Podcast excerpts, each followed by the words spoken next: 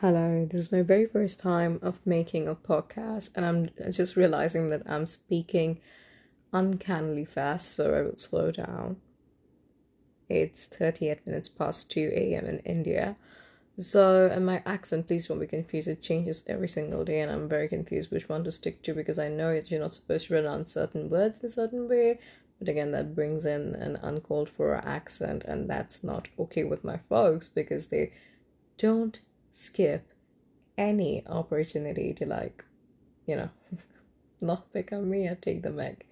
So um, today I don't know. I don't have a fixed topic in my head because I just downloaded Anchor. This is the app um, that helps you make podcasts, and there's absolutely no direction to this. Um, I think I'll be more um, conservative when it comes to podcasts um, in the future. But I was just watching a small um, in shorts video about colorism in India, and I really want to talk about it because it has affected me as a child, and I don't really want anybody else to go through the same. But uh, such is the system, such is the dogma, and I really don't know if that's even possible to um, avert it. But I'm sure with with Fair, if we can make Fair and Lovely change its name and rebrand to Glow and Lovely, though the components, the everything stays the same, the ads don't make sense because there are still models who do do seem to be fairer um, in the name of glow. So it's a point of contention.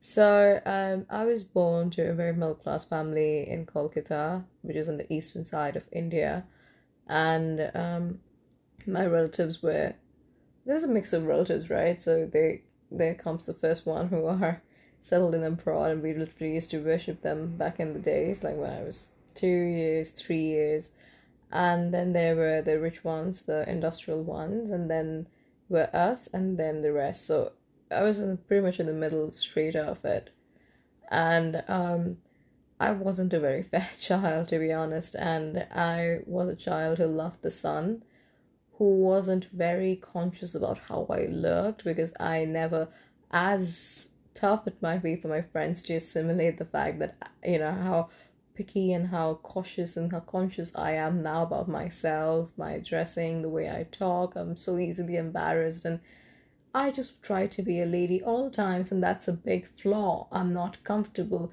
in any situation and it takes a lot of time for me to open up. And friends who've been friends for like 10 15 years still haven't seen me in unkempt hair because i always try to be very very particular. That's a problem with me dating while dating as well because um, men do not like um, me to be so stiff in a way but i take i really do want to be that girl the girl next door i want to give that vibe but even my neighbors always see me prim and proper.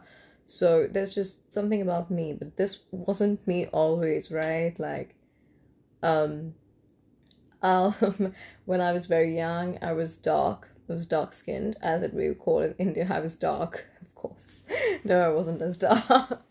But I was a dark skinned girl who loved, loved, loved to play out in the sun and you know, my mother didn't, because to her mother, the child is always beautiful, so she didn't put her head into it. So I would play with the kids, mostly with the boys, because I was not a tomboy, but I always preferred the company of boys. It made me feel safe, it made me feel sporty in a kind of way, and so I was dusky, and that wasn't um, taken well by my um, relatives.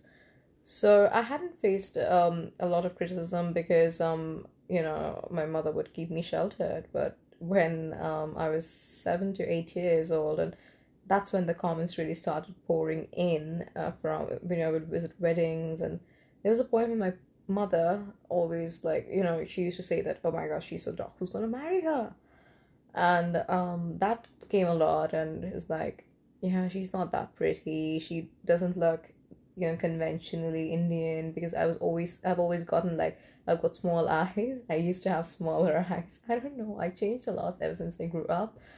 And, um, you know, um, it's like, oh, she doesn't even look conventionally Indian. She's dark. She's as a plump child. She's plump. She's got gapped incisors. And you know, these comments made me really insecure as a girl. So there was a time when I wouldn't leave the house as much.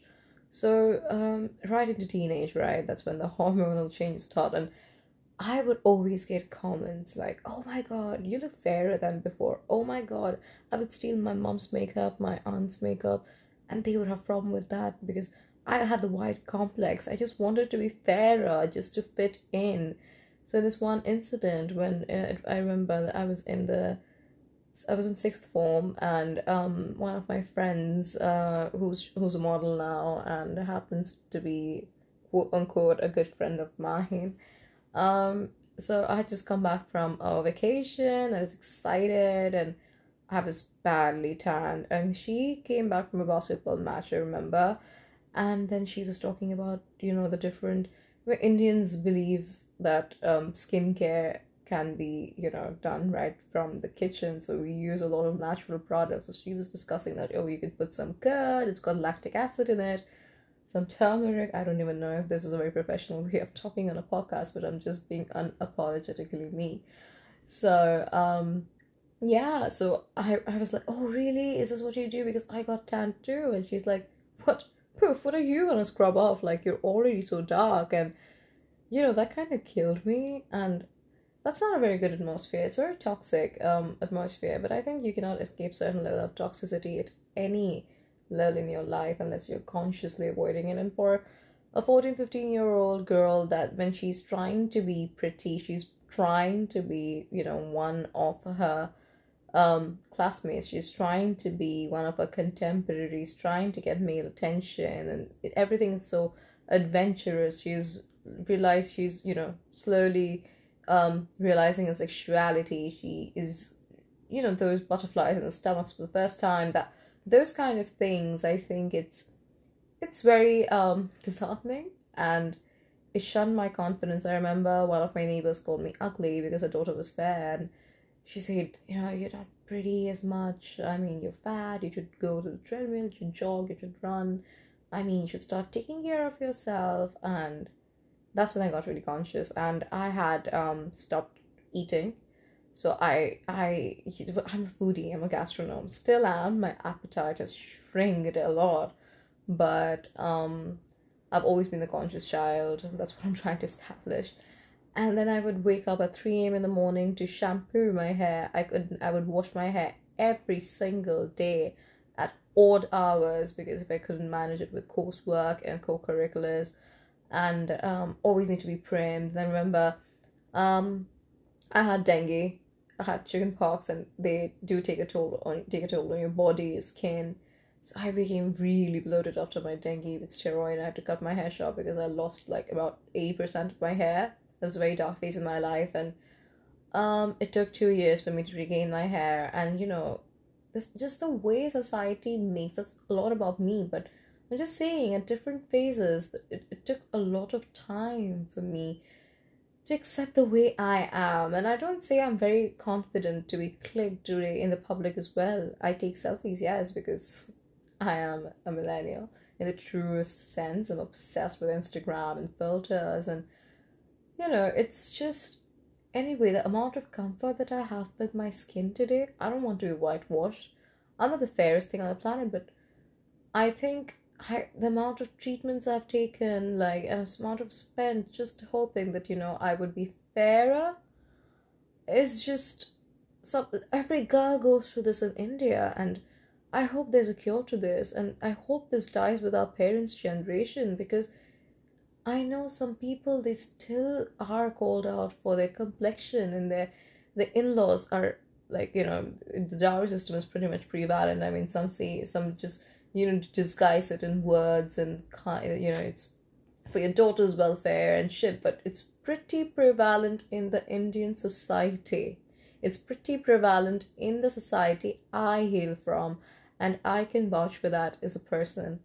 So this might be considered as a midnight rant, and I really aim to um keep it timed to ten minutes. Um, but that's it. I mean, it's so prevalent. It's so unfortunate maybe in the next um, podcast I will discuss about why, how, and why are women oppressors, you know, why are women oppressing women in a society where we should be uplifting women and how conditioned are we to do it?